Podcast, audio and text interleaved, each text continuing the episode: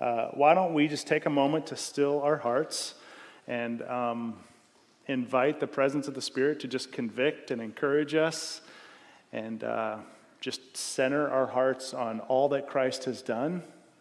Um, we've got lots of stuff in our minds and our hearts, baggage that we bring in here. And so sometimes it's just good to to a slow stop and then just kind of go, okay, here we are. Our goal for the next bit of time is to focus on you, Jesus, and you only. No distractions. I give my attention fully to you. Okay? Whether that means repentance for a sin, whether that means um, humility, following after Him in a choice, we are for what God wants this morning. So let's pray. Father, thank you. And we stand before you in need of your grace every day. Thank you, Jesus, that every morning we are promised new mercies. Thank you, Jesus, that you supply those mercies. Thank you, Jesus, that um, we can't do it on our own. So, even now, as we open your word, we invite your Spirit's conviction and your presence here in a way that would sharpen us, that would encourage us, that would convict us, and ultimately would draw us together in you so that we are compelled to go out for you. And we love you, Jesus, and it's in your strong name we pray. Amen. All right, we are going to be in Judges chapter 3 this morning. Um, you can open, if you didn't bring a Bible, there's a Pew Bible in front of you. Uh, page 202 is the page that will be on in that Bible. Uh, Judges chapter 3, 12 through 30 are the verses that we're going to be in. Now, if you remember, last week, Brady started us off in a series on Judges, which is not a terribly popular book, let's just be honest. Um, but it has some awesome stories, like some really awesome stories.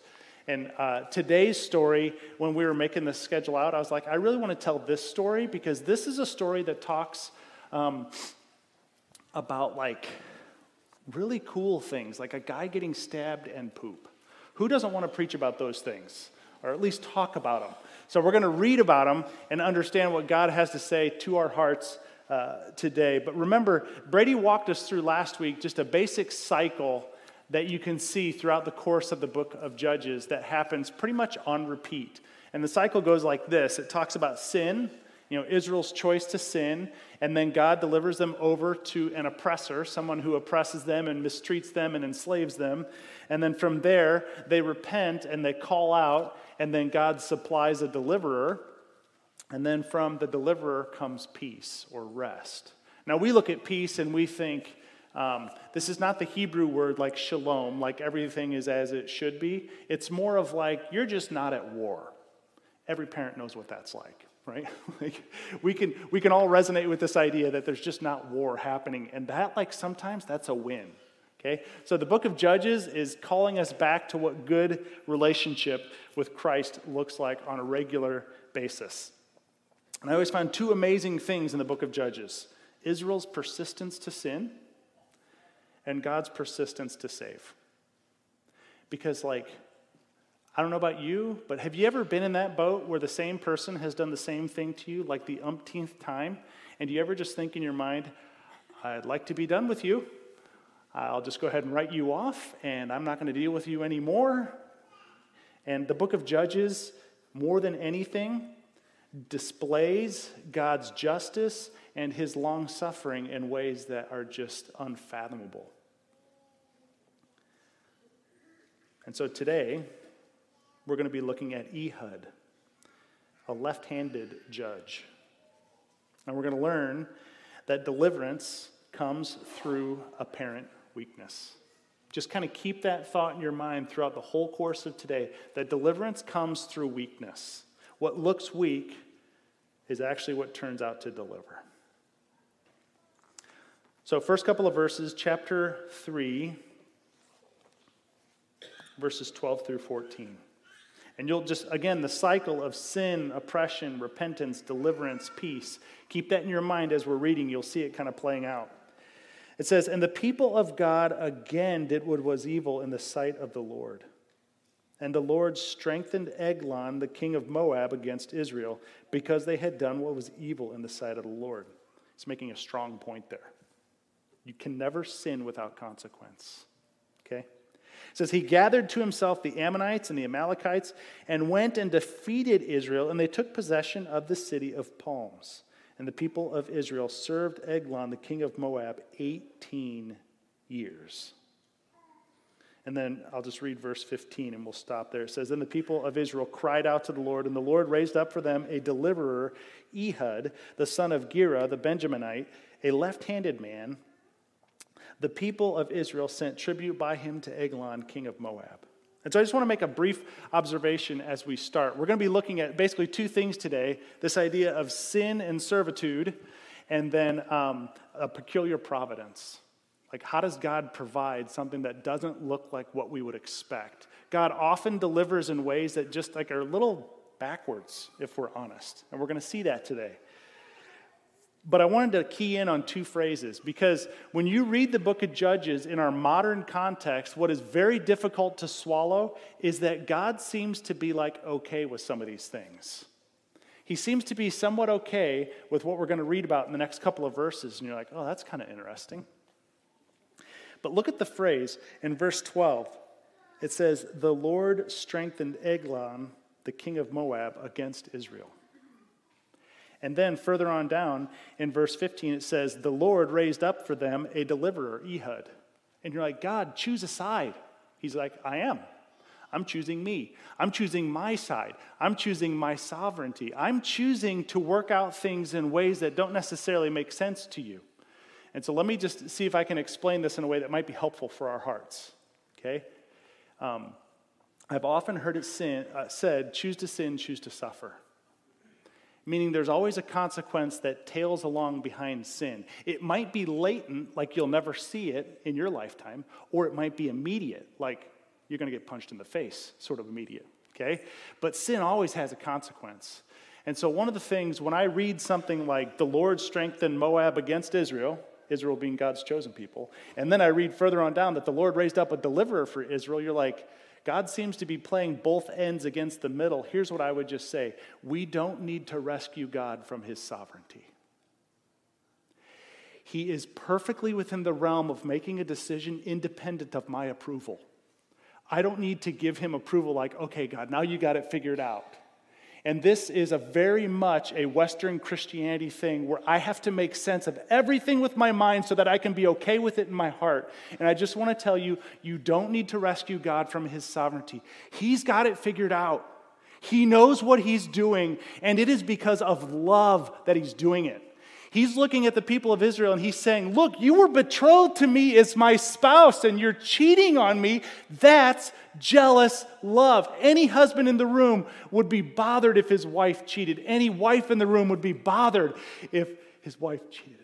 Like it just, it would be backwards. I said that backwards. Sorry about that. You get the picture. We would be bothered, and we should be, and God is. So we don't need to rescue him from his sovereignty. He's got things well in hand, and it's all right.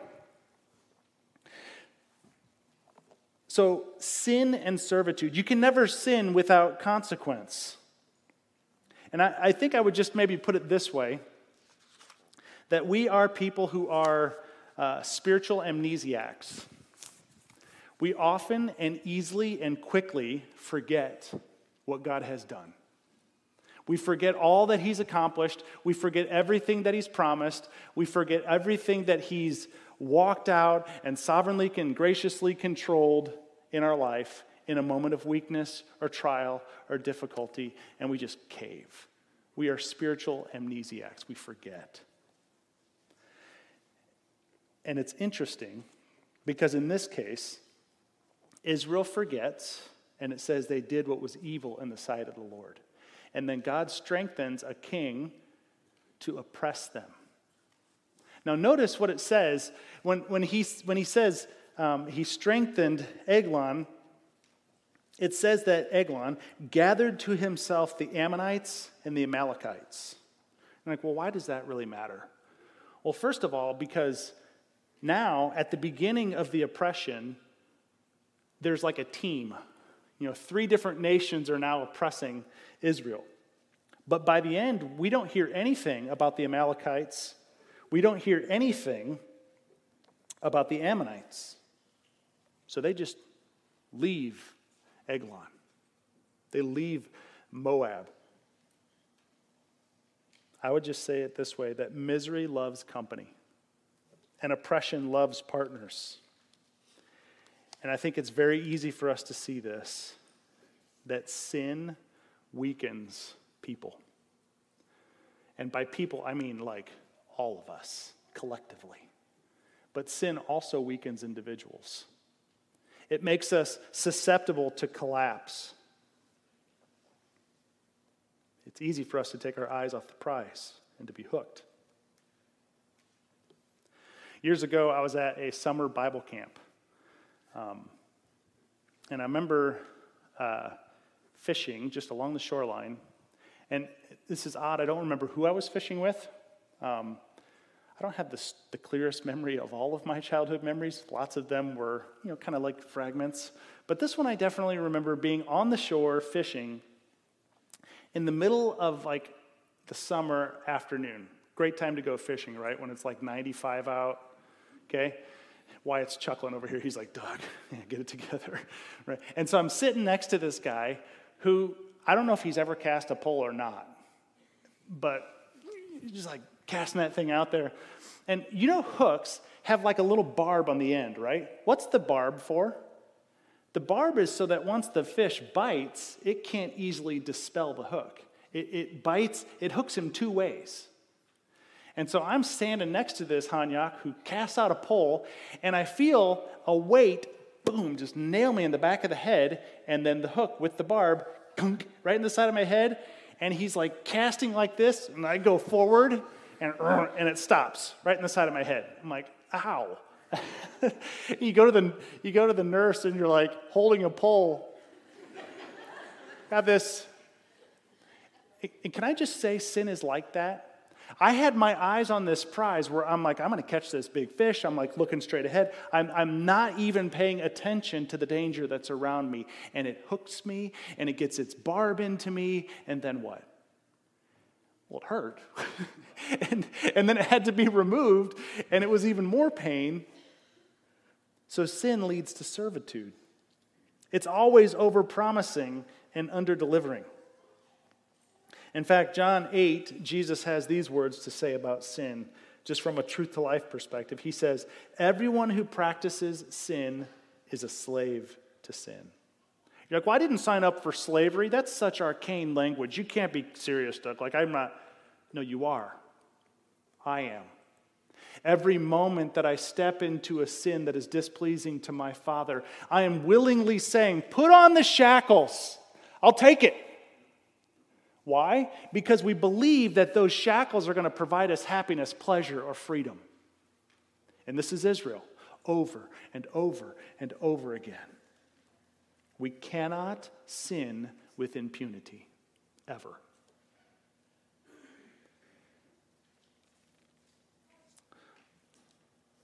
So the Apostle Paul gives us a helpful warning from a truth to life perspective in Romans chapter 6. Listen to what he says in verse 12 through 14. Let not sin, therefore, reign in your mortal body to make you obey its passions.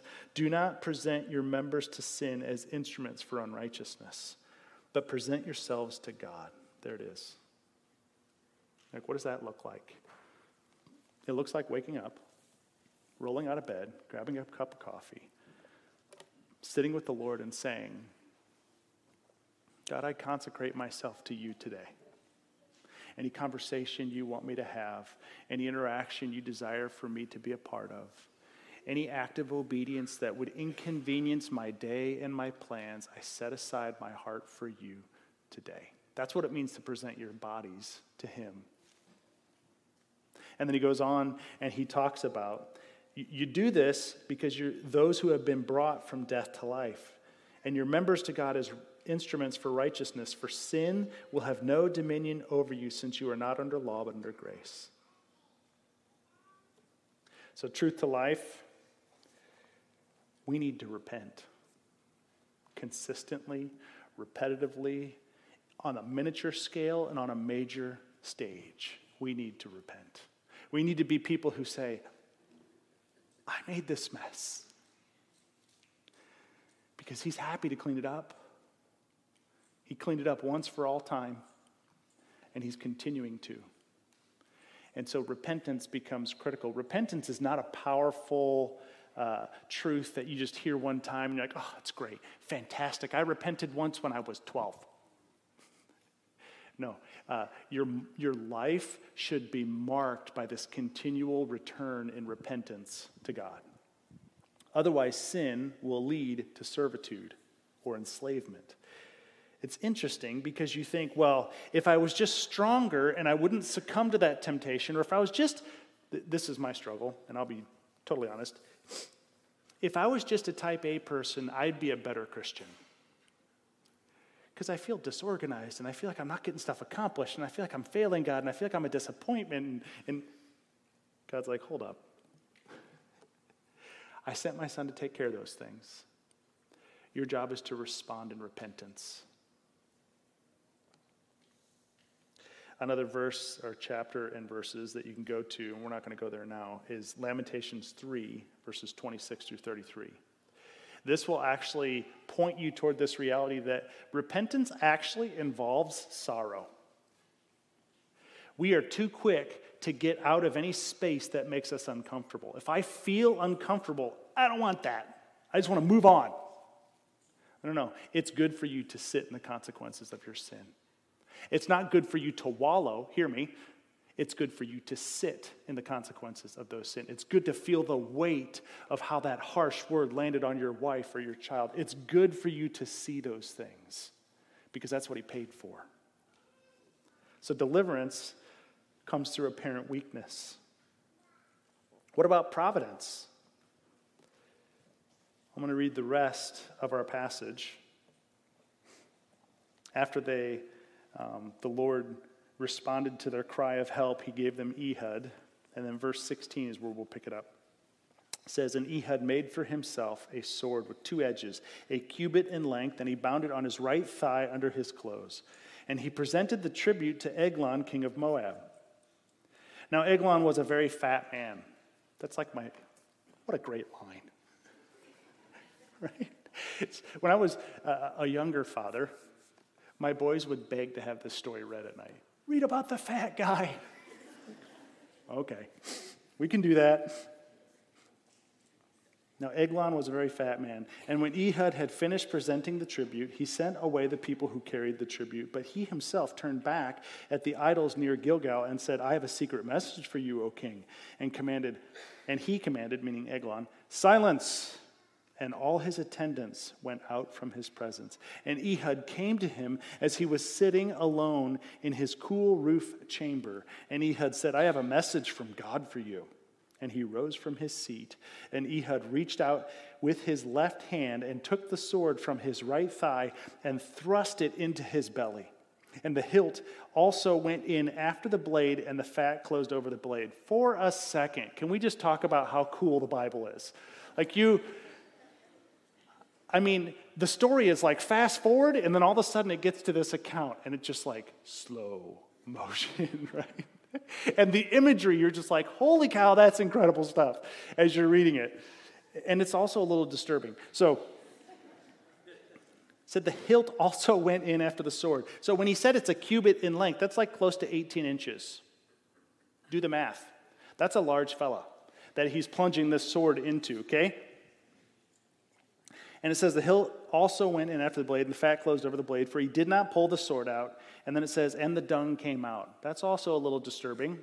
But it just means the angle that he stabbed him with uh, led to what was in his intestines making its way out, which comes into play later because he says, Then Ehud went onto the porch and closed the doors of the roof chamber behind him and locked them.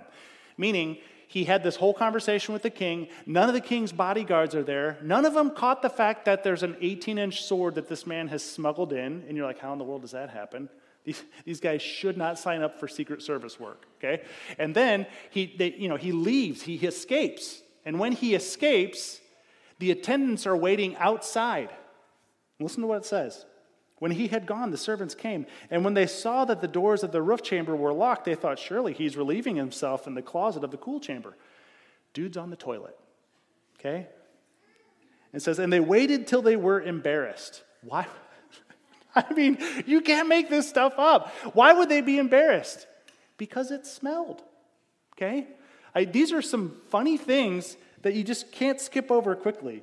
They waited till they were embarrassed, and when they're still, but when he still did not open the doors of the roof chamber, they took the key and opened them. And there lay their Lord dead on the floor. God will always make a mockery of oppression. Can I just say that?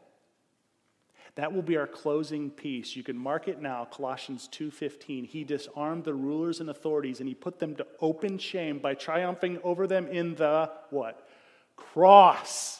So in the cross of Jesus Christ, God laughs at the oppression that's happening to people. And you're like, "Well, doesn't it make him indifferent for doing it now?" No, God values accountability. God values accountability so that you cannot sin with impunity now, not knowing how much it cost him. It cost him the life of his son.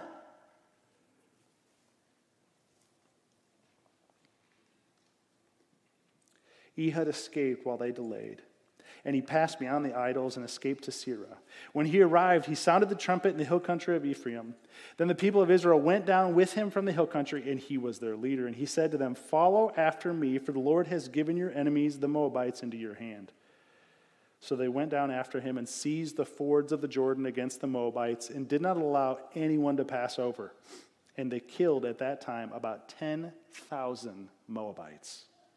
All strong, able bodied men not a man escaped. So Moab was subdued that day under the hand of Israel, and the land had rest for 80 years. So you look at Ehud, and it talks about how he was a left handed man, but he's a Benjamite. And, and this is where I love the scriptures because when you really pay attention, you're like, oh, what Benjaminite? What's that really mean? Well, Benjamin means son of the right hand. So obviously, the author is doing a little play on words here. Here's a left handed judge, but he's the son of a right hand. so there's a little bit here that is just kind of makes you chuckle. Um,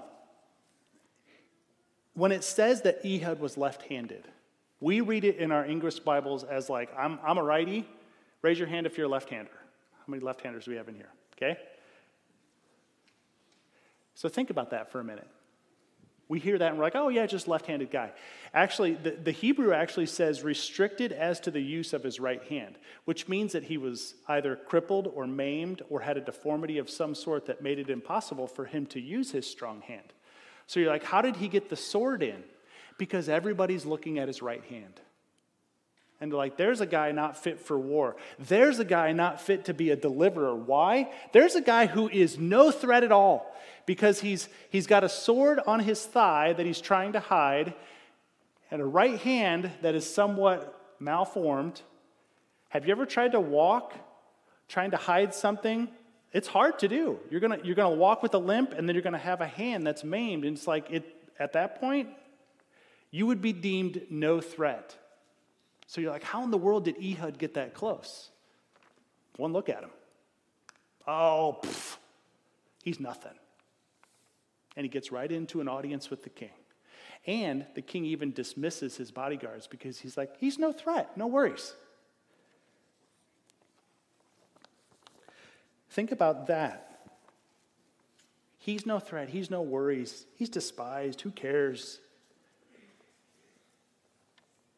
Isaiah 53 says, He had no form or majesty that we should look at him, and no beauty that we should desire him. He was despised and rejected by men, a man of sorrows and acquainted with grief, and as one from whom men hide their faces, he was despised and we esteemed him not. This is Jesus.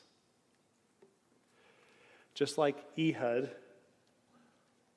was an unsuspecting left handed deliverer, Jesus, metaphorically, is our left handed deliverer. Someone people would look at and be like, whatever, who cares? What sort of strength could he really have? What's he going to do? Die on a cross? Surely he has borne our griefs and carried our sorrows, yet we esteemed him stricken, smitten by God, and afflicted. He was pierced for our transgressions, he was crushed for our iniquities. Upon him was the chastisement that brought us peace. Now that's true peace. Not just the land had rest for 80 years, but peace. Peace with God. You see, Eglon had grown fat on the tributes that Israel had to bring.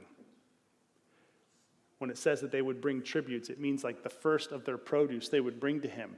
And, and literally, he got fat off their oppression, which is kind of funny because Eglon's name means little calf. Again, you, you start to see like all these pieces, and it just kind of makes you chuckle like, man, what was the author of Judges up to? He was probably chuckling the whole time he was writing it. It's like, no, they're going to catch this someday. like, because he was a little calf that had been fattened to a cow, totally ready for slaughter. And God took care of it. God will make a mockery of oppression. You see, this is a picture of what oppression and God's final word is, isn't it? You see it in Luke chapter 4 when Jesus declares this about himself The Spirit of the Lord is upon me because he has anointed me to proclaim good news to the poor. He sent me to proclaim liberty to the captives and recovering of sight to the blind. And listen to this and to set at liberty those who are oppressed, to proclaim the year of the Lord's favor. You see, oppressors grow fat on the back of the tribute that the servitude of our sin supplies. Can I just ask you? Is there a current struggle that you're facing for which the enemy oppressor of our souls is choking you out?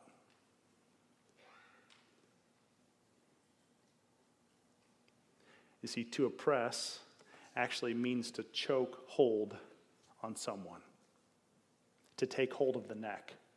What a great picture for what sin does. It, it feels so freeing, and then all of a sudden it just closes in. And you're like, what is happening?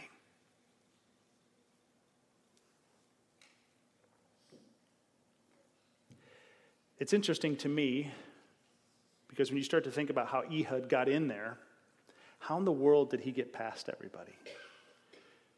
Well, it says that they delivered the tribute, and then it says he turned back at the idols near Gilgal. Now, this is a high religious society, so they would have regarded anything as, as a spiritual word, which again comes back to this idea of Jesus. If Jesus is not the center and someone says they have a spiritual message for you, you can reject it out of hand. But it says he turns back at the idols near Gilgal and he goes back to the king and he says, I have a secret message for you. Now, the king would easily have been like, Oh, you do? You stopped when you were at the place of religious significance, the idols at Gilgal, and you came back. You must have received something. And so he's like, Tell me this juicy tidbit that it's going to make me more powerful and more corrupt. Like, what will it be? You know? And so he gets in real easily.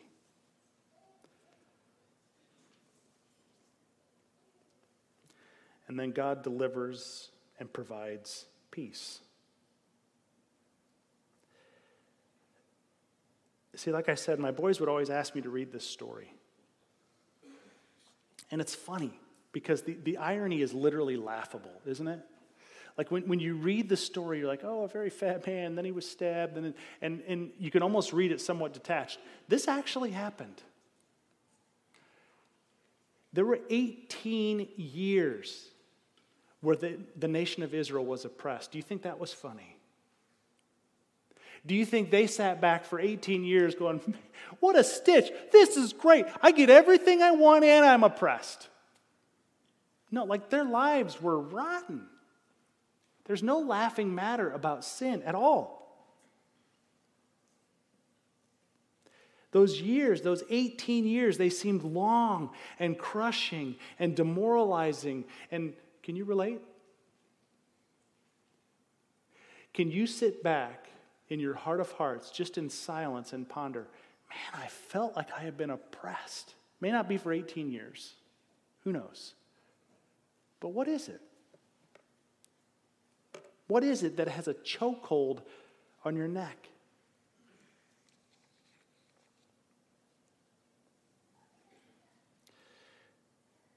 You see, in Psalm 2, there's this picture.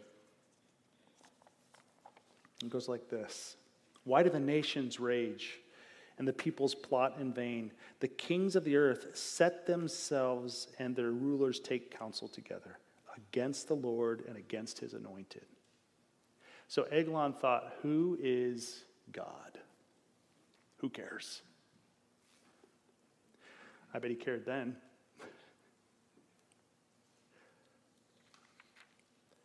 You see, no one will be able to, in eternity, defy the Lord with impunity. It will come back to bite them. Because it says in Psalm 2 that they were no match for his anointed. And it says in verse 4 of Psalm 2 He who sits in heaven laughs.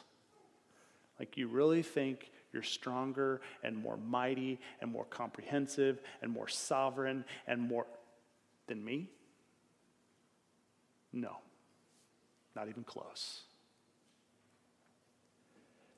You see, this is what Jesus came to do. He came to usher in a kingdom that turns on its head every other pretension of power. And we, we live in this perilous reality where we have one foot in this kingdom of this world, and it's hard because we don't see the fulfillment of his reign in totality. And so we get discouraged and we struggle. But we also have one foot in this other kingdom that he came to establish in our hearts that is increasingly growing and bearing fruit. And so we straddle this line of difficulty and victory. You see, the overarching and ultimate reality, the truth is just this that we're given tastes. With every bit of repentance, with every bit of return, with every bit of surrender to the will of God in Christ, who is our left handed deliverer. And you say, why? Well, because we're a left handed people. We're weak and have no ability, and we struggle and yet he saves. You see, in these narratives that we see in the Judges, God delivers in ways that don't make sense in our current cultural climate, just at all. In fact, they appear laughable. How insensitive, how politically incorrect to call that man fat. How, like, whatever it might be, it just doesn't make sense. I invite you to consider Rome was the strongest empire at the time of Christ. I invite you to consider what's that empire look like now? Versus what does the rule and reign of Jesus Christ look like now? It's laughable, right? This is the power and the authority of Jesus. And he did it by washing feet and sacrificing himself on a cross and walking out of a grave. Like, that seems odd. Yes, it does. But it works. It works. Colossians 2:15. And if you do nothing else this week, memorize this verse. Write it on your mirror, save it to your phone, read it over and over and over again. He disarmed the rulers and authorities and put them to open shame by triumphing over them in Him, meaning Jesus. You see, deliverance comes through apparent weakness. Jesus looked weak, but He wasn't, and He isn't. And so, as we wrap this week and we, and we go back out, let's remember all the irony, all the humor, but all the power and all the authority that Jesus has given to those who call him his. So let me pray for us, and then you'll be dismissed to lunch. Father, thank you for your many mercies to us. Thank you that you were despised and rejected and not esteemed. Thank you that part of your salvation means my humbling. I pray that you make us a humble people Make us humble individuals and a humble people so that we can serve with power and authority those people that you call us to. And we love you, Jesus. We ask your blessing on this next hour as we eat food and spend time together as friends and family. In your name we pray, Jesus.